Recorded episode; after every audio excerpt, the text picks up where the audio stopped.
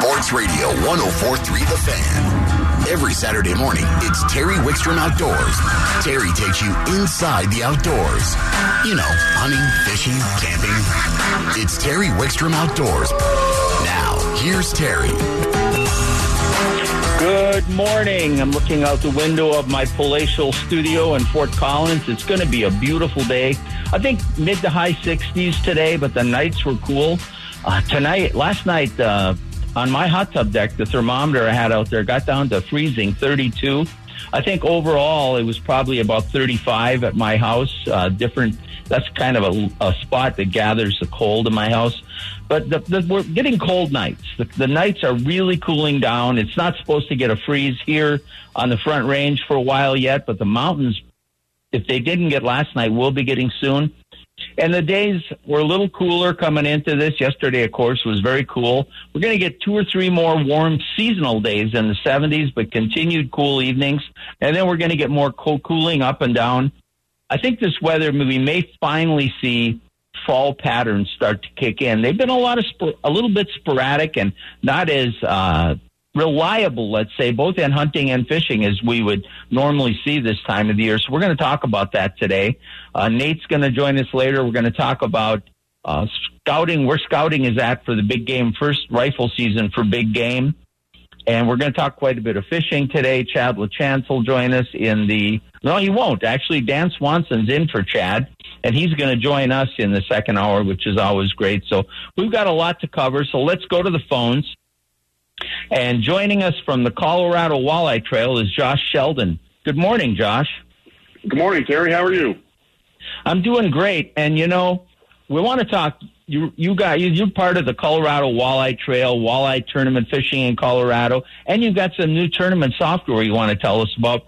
We'll get to those things, but I want to talk a little fishing with you first. What's going on right now? Got some great weather. The Broncos, well, they kind of played Thursday night. I don't know what they did, but so a lot of people are going to take advantage of that. Get out fishing the next few days.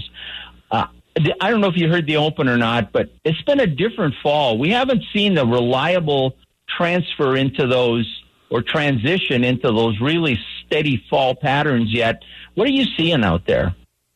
Well, I, I agree. It's been a an interesting fall. It's been a little slow moving towards that fall pattern. Right now, uh, we're seeing fish scattered, scattered on flats, scattered on sandy areas in uh, shallow water, uh, anywhere from 15 to, to 8 feet of water. Still catching fish on jigs, jigs tipped with crawlers or, or leeches if you can still find them. Uh, it's been a real summer type pattern with the fish scattered all over. Um, but I do think, and we have seen with the, the use of the, the sonars and an active target, um, those fish are starting to move more towards uh, the, the steeper breaks, the deep, little bit deeper water, and they're starting to school up on some some structure. So, I think this cold weather in your intro, you, you hit it perfectly. This cold weather is going to move these fish uh, towards that fall pattern in a hurry, and when they do, uh, get ready. Yeah, let's talk a little bit about a couple specific bodies of water, and then we'll talk just a little bit about the fall, the fall, how you approach them. What do you take? Let's take, you know, one lake we don't cover enough. Are you hearing much about Pueblo? I'll get to the metro lakes in a minute, but what are you hearing about Pueblo? You know, Pueblo is uh, doing pretty well. Pueblo has, of course, uh, always every year a very healthy shad population, so that makes fishing a little more tough. You have a little more competition uh, with the bait to be able to catch those fish, but Pueblo is always a very traditional fall body of water. Pueblo has good hard rock structure that those fish can school up on, and uh, they can corral that bait, trap the bait, and, and really go at it as a school. So I hear Pueblo is uh, slow, but it is moving that direction. I hear, uh, of course, you can still catch. Um, fish doing a wide variety of things in Pueblo, but um, Pueblo is definitely going to be one of those lakes that's a little bit slower to the fall pattern because it is warmer down there. Uh, but you know, it is our luck that Pueblo stays open all year. So you're going to catch fish all the way into December in that fall pattern. Yeah, and it, it, for people who aren't used to fishing the walleyes in the fall, and that's what we're specifically talking about, it's the bait fish get stressed when that water cools, especially if it cools rapidly. They school up and become very susceptible to predation, and the walleyes, and not only walleyes, but catfish and smallmouth bass and crappies will all take advantage of that, and you'll see slashing through those schools of bait fish, bait fish fluttering down, and then a lot of tools like spoons and jigging raps and stuff will come into play. What about the Metro Lakes? You know, we have two great walleye lakes right in downtown Denver, Chatfield and Cherry Creek. What are you hearing or seeing out there? Well, like uh, the spring, uh, Chatfield and Cherry Creek uh, start a little bit sooner since they're not as deep as lakes like Pueblo or Horseshoe. So what we are seeing is Cherry Creek uh, is starting first. Cherry Creek's moving to that fall pattern much quicker. The bigger fish in Cherry Creek are moving. They're schooling up. They're starting to feed aggressively, especially at night. So Cherry Creek is definitely a very solid choice right now. Chatfield is more in that summer pattern. They're moving a little bit slower towards that that fall pattern, but uh, just last weekend we had a 30 incher uh, fish in the flats uh, in Chatfield. So the big fish are definitely on the prowl. But if you want to catch numbers, uh, decent sized fish anywhere between 14 to 17 inches, Chatfield is the place to go. All right, so when you're gonna and when this happens, you're gonna transfer more and more into like spoons and jigging raps and bla- and any kind of glide baits, the the shiver minnow. The, there's just a number of them out there. It's amazing how if you go back 10 years, the tournament guys were very aware of using what was mostly, well, the spoons were year round, but the glide baits were mostly a winter bait. And a lot of successful tournament anglers were using those glide baits but not really talking about it a lot. And it's amazing how they've almost taken over for spoons and blades, haven't they? Well, it, is. It's in, you know, the glide bait is turning into something along with blade baits that's used almost year round. So it's very interesting to see, especially if you do go to a tournament event you'll have guys using glide baits in June, uh, and they'll definitely be using blade baits around the same time frame. But I'll give you one one big hint, Terry, uh, about Pueblo Reservoir that most people probably don't connect the dots to this time of year, especially for big smallmouth, is slip bobbers on some of that shale structure. Uh, this time of year can be absolutely amazing for giant smallmouth down at Pueblo. Yeah, and you know, Pueblo is a great bass lake. It has three species of bass that not only has the smallmouth, but has a decent largemouth population and a pretty good spotted bass population. So it it really is a, a, a place to hit. I want you to think about this, but don't answer it yet because when we get done, I'm going to ask where you'd go fishing tomorrow. So we'll talk about that in a minute. But let's talk now about the Colorado Walleye Trail. Tell us about it. Well, Colorado Walleye Trail, we started it three years ago with uh, the exit of the Colorado Walleye Association. We wanted a competitive tournament organization that the people in Colorado and the surrounding states could come to and compete. It wanted it, uh, what we'd heard from all the people we had been fishing with in other tournaments, uh, is they wanted someplace in Colorado where they could come. Uh, they could they could pay uh, a tournament entry that was a little more sizable, and the payouts were a little bit better and they wanted the sponsors to be attracted to this. So we have sponsors such as Bass Pro, Crowley Marine, uh, Discount Tackle with Austin. You have Austin on the show all the time. They're they're great. KastKing.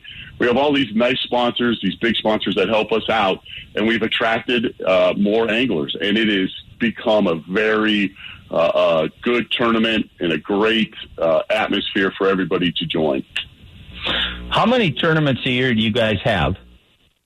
So we have four tournaments a year, and it is a points system. So we have a season, and we give out national team championship slots to the top captains, which means you don't have to have the same partner. You can fish as long as the captain of the boat fishes three of the four tournaments, and if they get enough points through uh, good finishes, then they get to go to the NTC. They're one of our selections. Bass Pro provides us with a jersey that represents the state of Colorado, which is great with their name on it, and they go out there and it, it's really a good time wherever it is in the country. And then we have a Team of the Year race where out of the three out of four tournaments, you have to fish at least three out of the four. We keep track of Team of the Year, and um, we have a you know like a crown for for winning Team of the Year. And so far, it's been a different team every year. We keep it very competitive with that CPVR format, which is catch, photo, video release format. Um, so we don't keep any fish. No fish go in the live well. Live wells have to remain dry. Uh, and that type of format keeps down any sort of uh, inclination to do anything that is not uh, really good sportsmanship. Yeah, that really does. We're, you know, that's of course a hot topic right now. Um, but uh, catching and verifying it in the boat is becoming more and more the norm in tournaments. It's easier on the fish. Also, do you have any tournaments left this year? Well, we are trying to get one last tournament. Uh, we are looking at doing one at Chatfield at the end of this month. Uh, that is dependent upon permits in the park um, granting us a permit for that. But if there are no issues, we are looking at doing it one at the end of the month uh, using the new software that you talked about with e-tournament fishing. Yeah, let's talk about that software. What um, tell them tell me about that. This is something new you've been working on. You're going to be offering it to tournament trails and to even just competitive friendly anglers. Talk about the software. Yeah, it's going to be uh, it's really great. We we say we're giving everybody the power, and power being the key word, to go ahead and, and run your tournament. It's a organizational tool that can be used. You download it on your phone. Uh, every participant in the uh, tournament will download it to their phone. So if it's a team, you only need one. If it's an individual, you, you the individual will download it. And what it does is it provides uh, the CPVR format, and you can adjust that any any way you like. You can, you know, you don't have to have the video release if you don't want it. Uh, you don't have to have. There's a trophy photo section, so if everybody likes that stage appearance at the end, instead of holding up fish, you can put up pictures using a projector and a weight. There'll be a live leaderboard that can be shut on and off. Uh, there'll be uh, a automatic adjustment um, from length to weight for seven popular species, and we'll be adding more as we continue to to develop the software. Um, it is a tournament director's biggest dream as far as being able to manage a tournament on the spot or remotely. You can manage it even in a different state if you wanted, and being able to have people enter through the app have uh, boat numbers, team numbers issued. We use the PIN number system to keep the leaderboard anonymous so nobody moves in on anybody else's spot. Uh, it is well thought out due to years and years of tournament fishing and several years of running a tournament circuit. Uh, we're trying to think of everything we can to keep cheating down and to keep competition high. And so far, we've used the format in the CWT and it has worked great.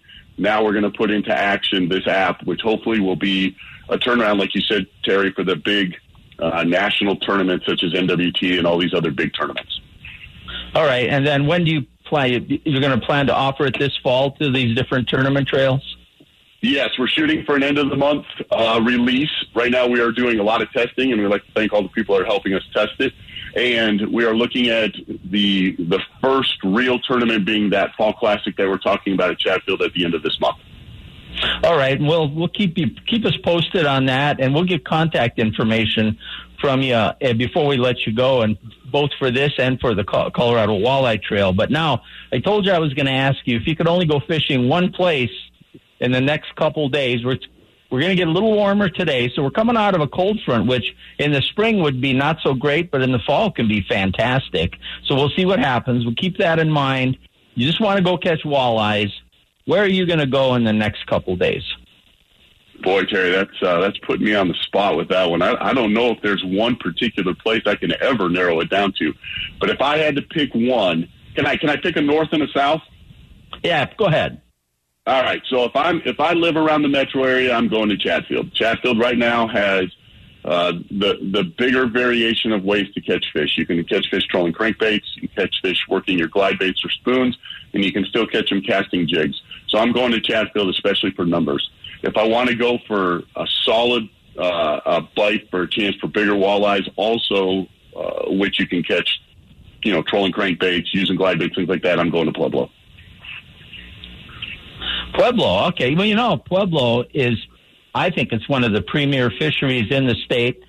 I think I haven't been down there. You said they're still catching them in a bunch of ways, but once that transitions to where we're seeing uh, that definite fall bite, um, uh, it, it can be amazing. Let's get your contact information and let. How can people get a hold of you both for the Colorado, Walleye Trail or if they're interested in the new software? Well, there's a few ways to do it. We have web pages for uh, various companies. We have our podcast in which you uh, all can listen to. So you can go to alleyesonfishing.com and you can uh, visit our website there. We have links to etournamentfishing.com and also ColoradoWalleyeTrail.com. Those are our three web pages, all of which link together. You can reach us at alleyesonfishing at gmail.com, uh, or you can reach us through the contact page at etournamentfishing.com.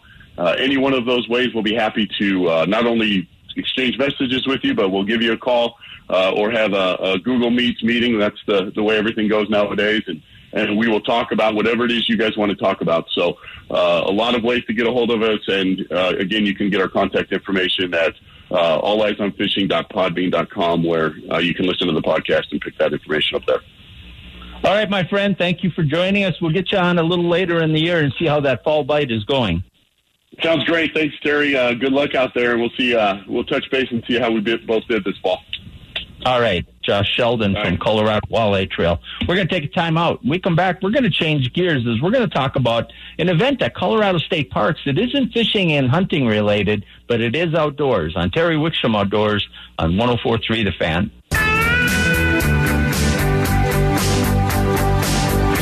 You're listening to Terry Wickstrom Outdoors, brought to you in part by Jack's Outdoor Gear.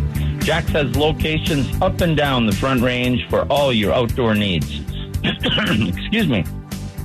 Before we go to our next guest, I do want to mention that Dan Swanson is joining us in the second hour, and we're going to talk specifically about the presentations that Josh and I were talking about. That's glide baits, spoons, and blade baits, and how effective they are right now. Let's go to the phones, and joining us from the Roxborough State Park is uh, Rachel Egan. Good morning, Rachel. Good morning. I'm happy to be here.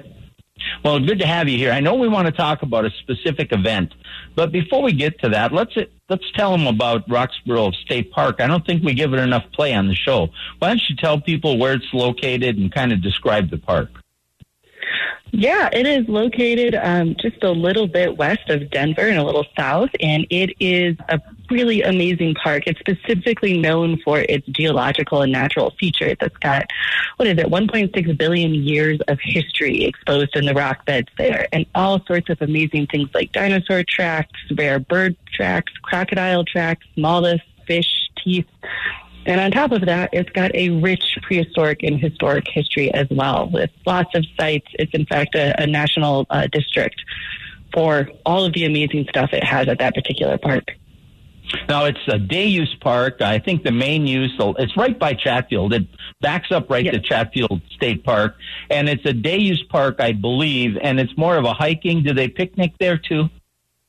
Yeah, they have picnics there. They've got a huge picnic pavilion, lots of hiking, but yes, it is day use only. And it just makes it's just so close. I know a lot of people. It's so close. Will go from downtown to go for their noontime walk and stuff. It's that close, so it's really easily accessible from the metro area.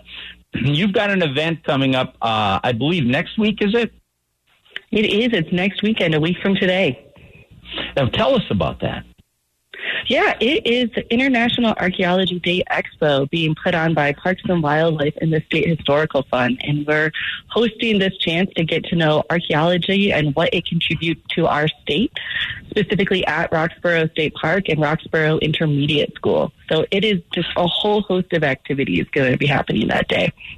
Well, a lot of people don't realize how rich and archaeological history all of Colorado is, and of course the park reflect that. You mentioned some of it earlier, and I think people think of archaeologists, they think of them going and unearthing ancient ruins like the pyramids or something, and they think of Indiana Jones, or they think about dinosaurs. And well, you might, well, we have like mammoth bones and things in Colorado. A lot of it goes back to the history of different wildlife, but it also goes back to the history of different people too, doesn't it?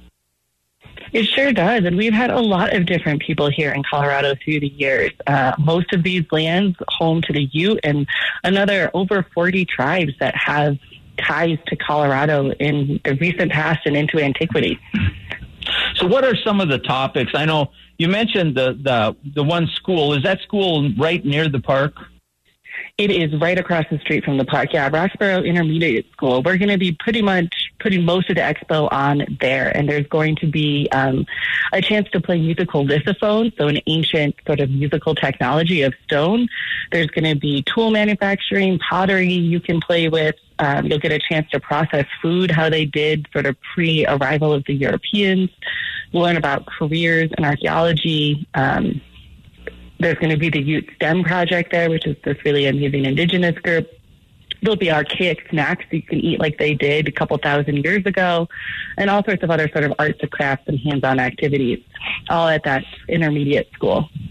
And what are the times? It's it's the 15th, and I believe 10 to 4. Is that right?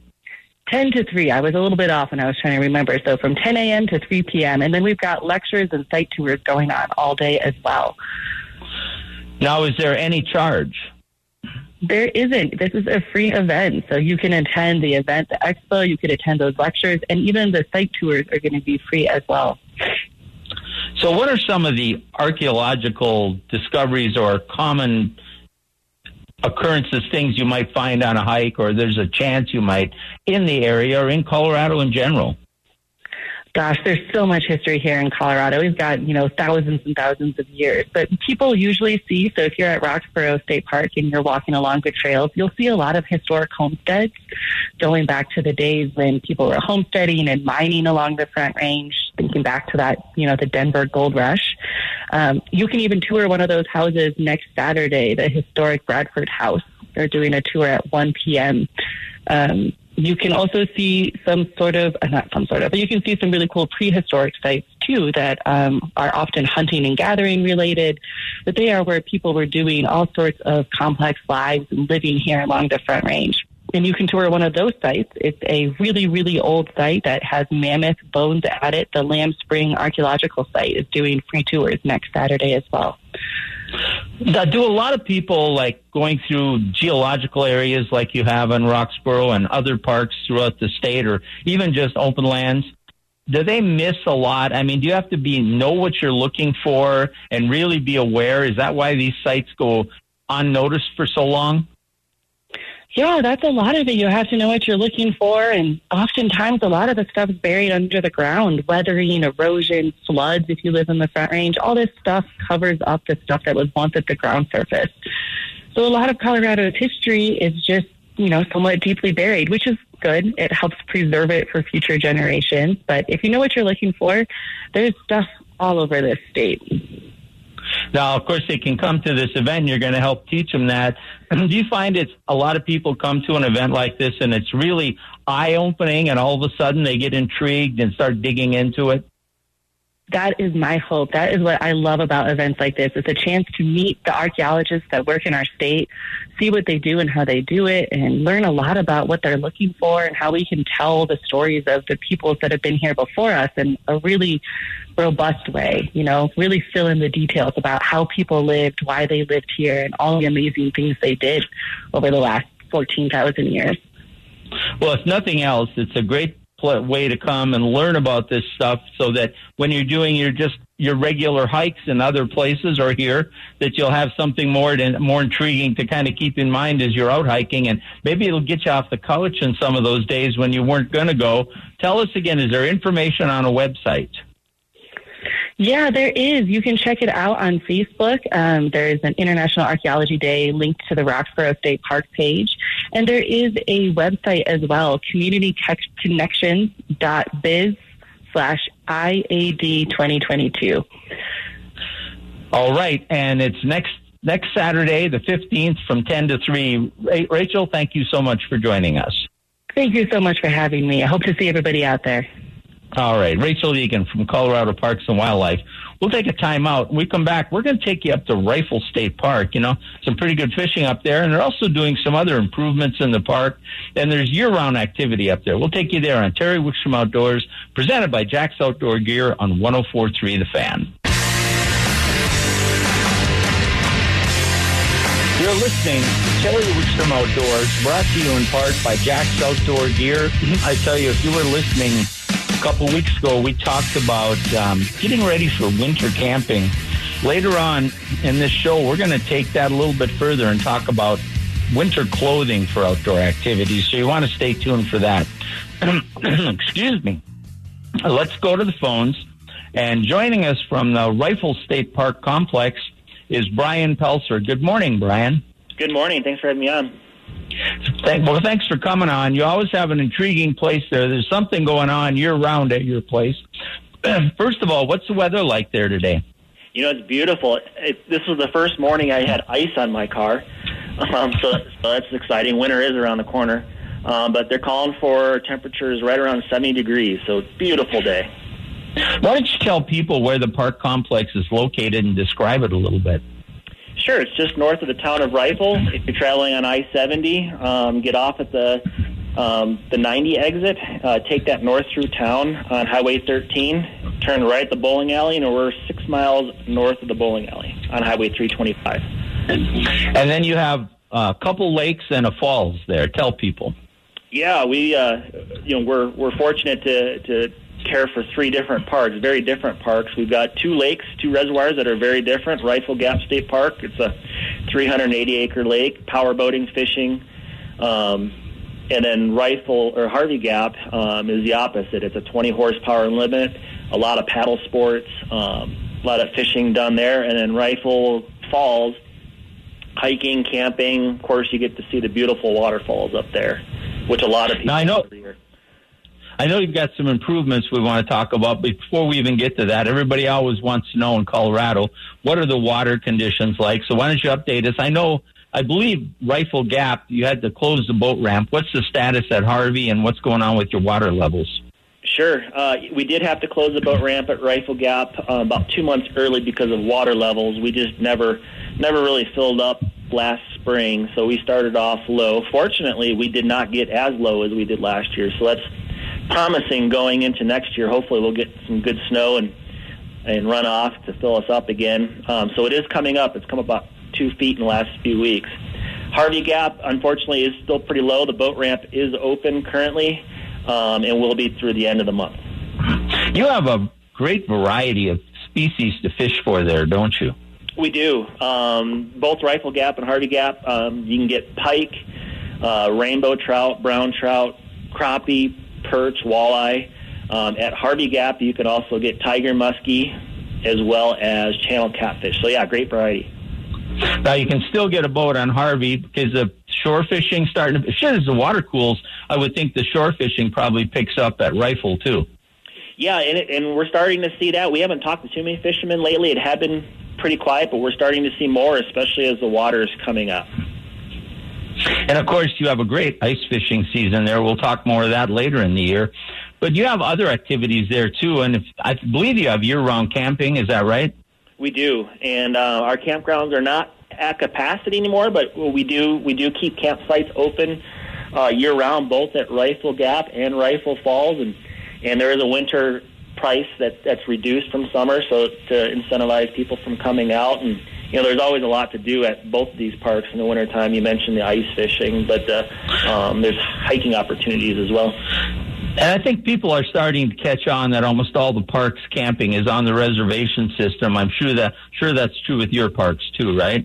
Absolutely, yeah. It's been great for both us and for our visitors being able to to make those reservations and come out with confidence.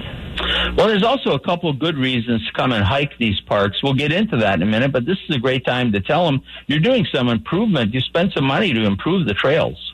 We did. We got a trail grant, um, uh, about half a million dollars worth, and, and made a, a bunch of improvements at Rifle Falls State Park. And uh, we improved about a mile of the Coyote Trail. And if you're not familiar, that's the trail that loops around the waterfalls. There's caves along there and loops up above and catwalks, and you can see down from the waterfalls. But some of the improvements that we did was um, we changed out the whole the whole uh, landing platform at the bottom of the falls and put some some rails in to help uh, help protect the the creek there, the the shoreline from erosion issues and and we resurfaced a bunch of the trail work, added some steps, added some railings to make it a little bit safer. So your your trek on the Coyote Trail should be should feel a lot better um, the next time you come out. And really pleased with both the way the the trail came out, the way it looks, and, and the way it feels walking around.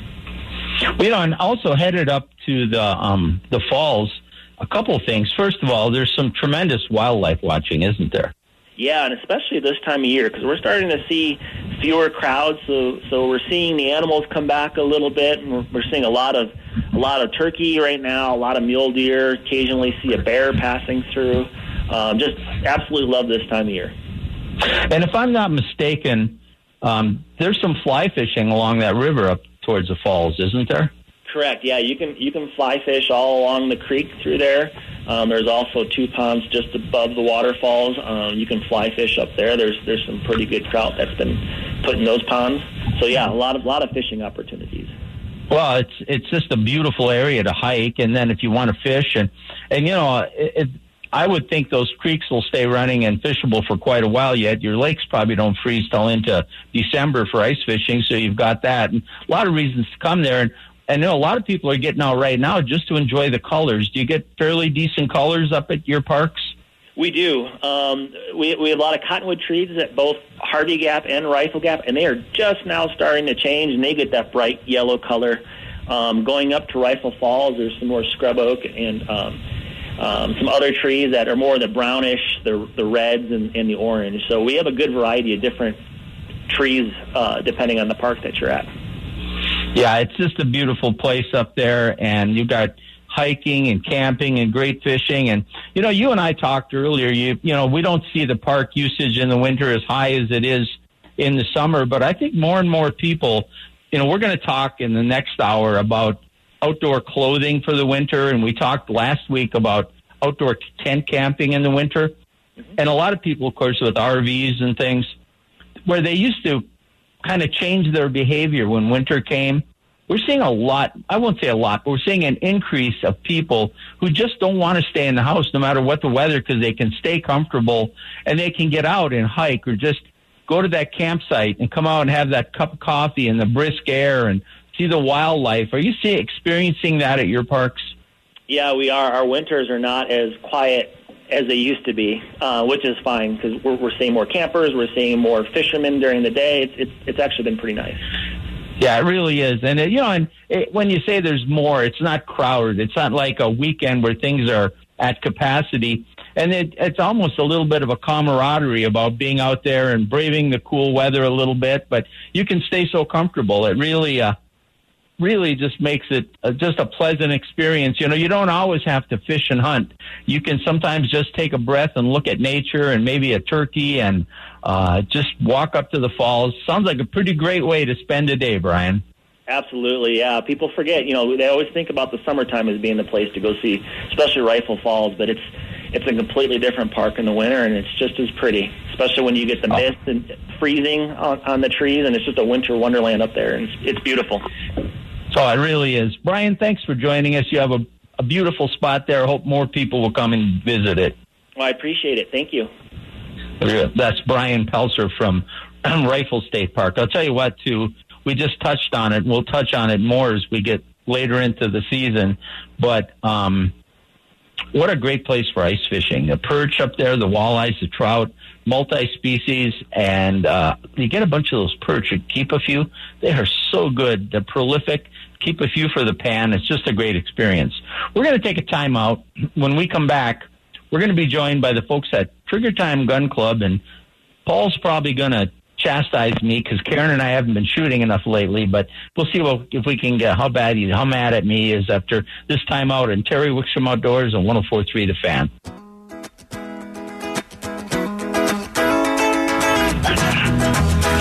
You're listening to Terry Wickstrom Outdoors on 104.3 The Fan. Let's go to the phones and joining my good friend from the Trigger Time Gun Club, Paul Gonzalez. Good morning, Paul. Good morning, Terry. Now, uh, you heard me. First of all, I had to apologize because I haven't been practicing enough. Then my own commercial comes on and says, shooting's a perishable skill and you need to practice. I kind of stuck my foot in my own mouth there. I did notice that, Terry. I did notice that. And we haven't seen you for a while, so it's about time to get in here.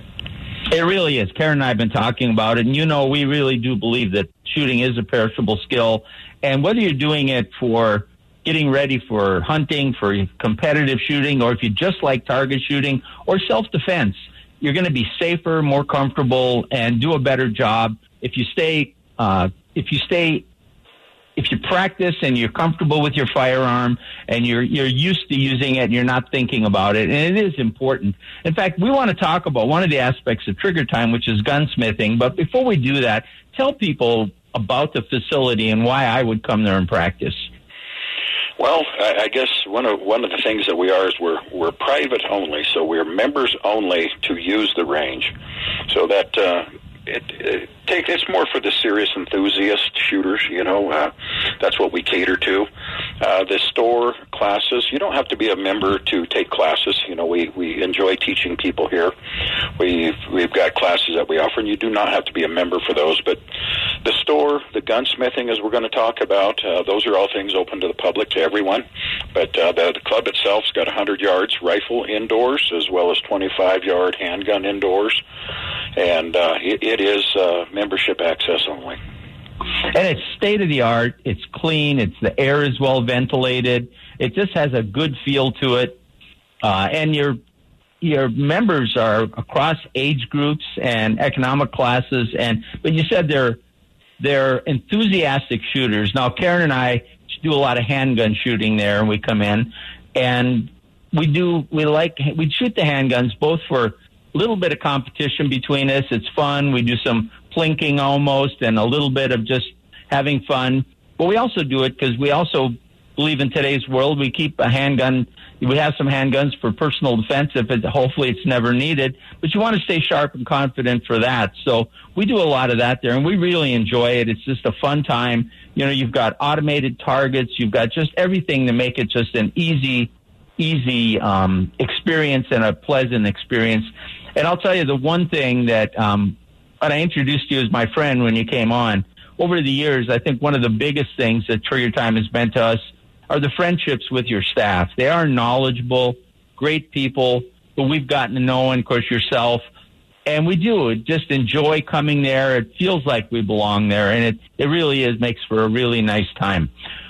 Let's oh. talk about Go ahead, Paul. I'm sorry. I, I said, well, and that that is the case. I appreciate hearing that, Terry, because that's something we we kept the name club in our uh, business, and it is run as a business, but it is a club. We try to greet everybody by name. Uh, you know, maybe it takes us a couple times to to get your name. My guys are all better than me, but but it is a very personal experience, and we do know each one of our members, uh, and, and that is a nice thing here. Now, we talk about the ranges and your retail, of course. You have great retail there and uh, the use of the ranges. But one thing uh, we don't spend a lot of time on, and that's your your um, gunsmithing part of your uh, operation. And I think people think of gunsmithing, they think about, oh, my gun is broken and I need to get it fixed. Well, that's obviously the case. You can do that, but you offer so much more, don't you? Oh, we we do. We've got two full time gunsmiths here on on staff uh, at our premises, so it's not something that we subcontract out. Uh, they're they're our employees here at Trigger Time. Uh, we do everything from oh simple. I think we've done some sights for you. You know, we put on night sights, which uh, for any firearm that you're you're thinking of self defense or something, we strongly recommend night sights so you can see them in the dark. But we do custom triggers, we do custom rifles, we thread a lot of barrels. You know, we, we suppressors have gotten very big nowadays, so a lot of people's rifles may not be threaded for a suppressor. So, you know, we will actually take the barrel off of the rifle and thread it so you can fit your suppressor on it. Uh, we've, we've got a, a full gunsmith service here, so it's not just armor work. We, we've got a full gunsmith service here. Let's talk because some people may be new to shooting and may not understand. Let's do the suppressors first. Why would I want a suppressor? Well, you know, when I was young, we didn't even wear hearing protection, and we were out target shooting outdoors, thankfully. But even still, it was the constant bang, bang. And I've got some hearing loss. I know I do. Um, putting a suppressor on a firearm can make shooting so much not only better for you, but more enjoyable, right? Absolutely, it makes it more enjoyable, and it is, it's no secret to anybody. I'm a I'm a precision rifle shooter. That's that's my real passion in the shooting sports. And for us, we're we're going for that ringing sound when you hit your steel plate. Uh, it's that ringing sound, and you know when you put the hearing protection on, you don't get that feedback when you're shooting at distance. But one of the other really thing, the nice things that the suppressors do is they mitigate recoil really nice. Uh, for new shooters, I just brought a friend of, of mine in. Uh, oh, last week. Uh, she's cut my hair for about ten years, and she just kind of decided to get into shooting a little bit. So, brought her in, and we put a suppressor on a handgun. And a lot of us, for newer shooters, it's the noise. Uh, you, you're two components there to shooting. You've got the recoil or the kickback from the firearm when you fire it, but then the noise. You know that that loud blast that's almost a small explosion at your fingertips, and you you put a silencer. It's like having a muffler on your car. You know, nobody wants to drive a car without a muffler, and I think of shooting the same way. It's it, it's it, it doesn't make it silent like TV. You still hear it. It's not like a TV sound, but it's not that loud bang at the end of your hand. So for a new shooter, it's phenomenal. For an experienced shooter, uh, it's just much more pleasant, and it takes a lot of the recoil out. Let's talk about a couple other things you do. One is you talked about um, trigger, trigger, doing trigger work. Now, say that I'm finally thinking I can finally outshoot Karen, and we're getting a little competitive, which probably will never happen, but I'm going to keep trying. But one of the things I might do is have one of my guns have a new trigger put in. What does that do for me? Well, triggers are very critical. Obviously, that's the the part that actually makes the gun. You're you're en- engaging it to fire the gun. So a heavier, uh, long, heavy pull, it, has a tendency to take you off target as you're putting more force on the trigger. It changes your grip. Harder to keep the sight alignment.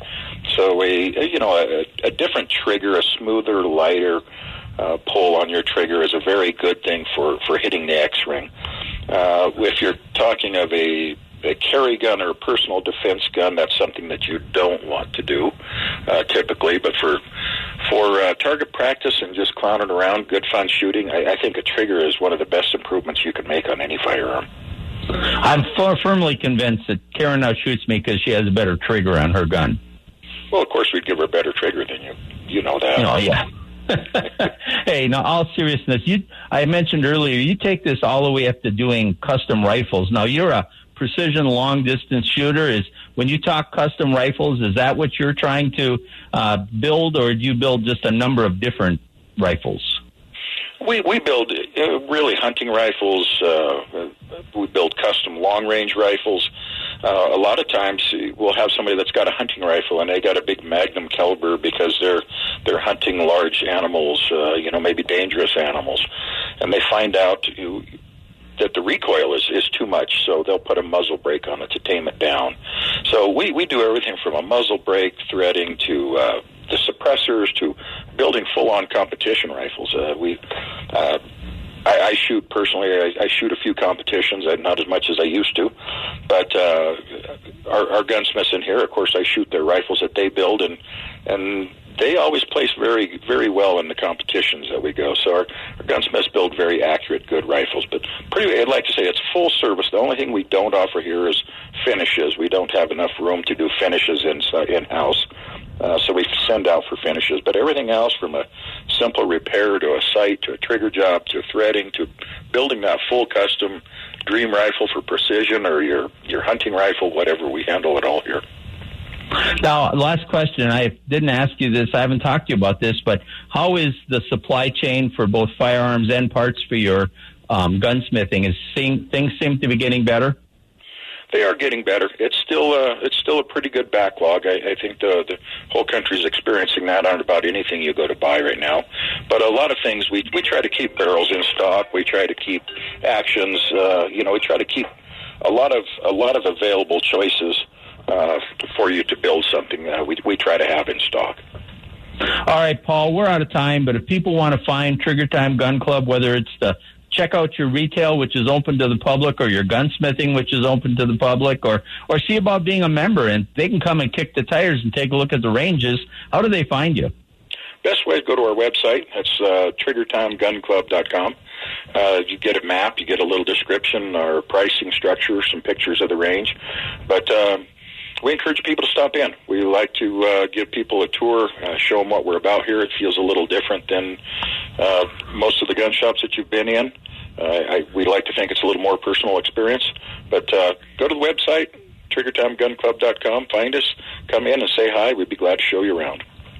And I, Karen and I, seriously, all kidding aside, we we we try to practice a lot. We just think it's important. Uh, it's important for safety. It's important for your skill, and we haven't been in, so we'll be getting in very soon. We'll see you down there, Paul.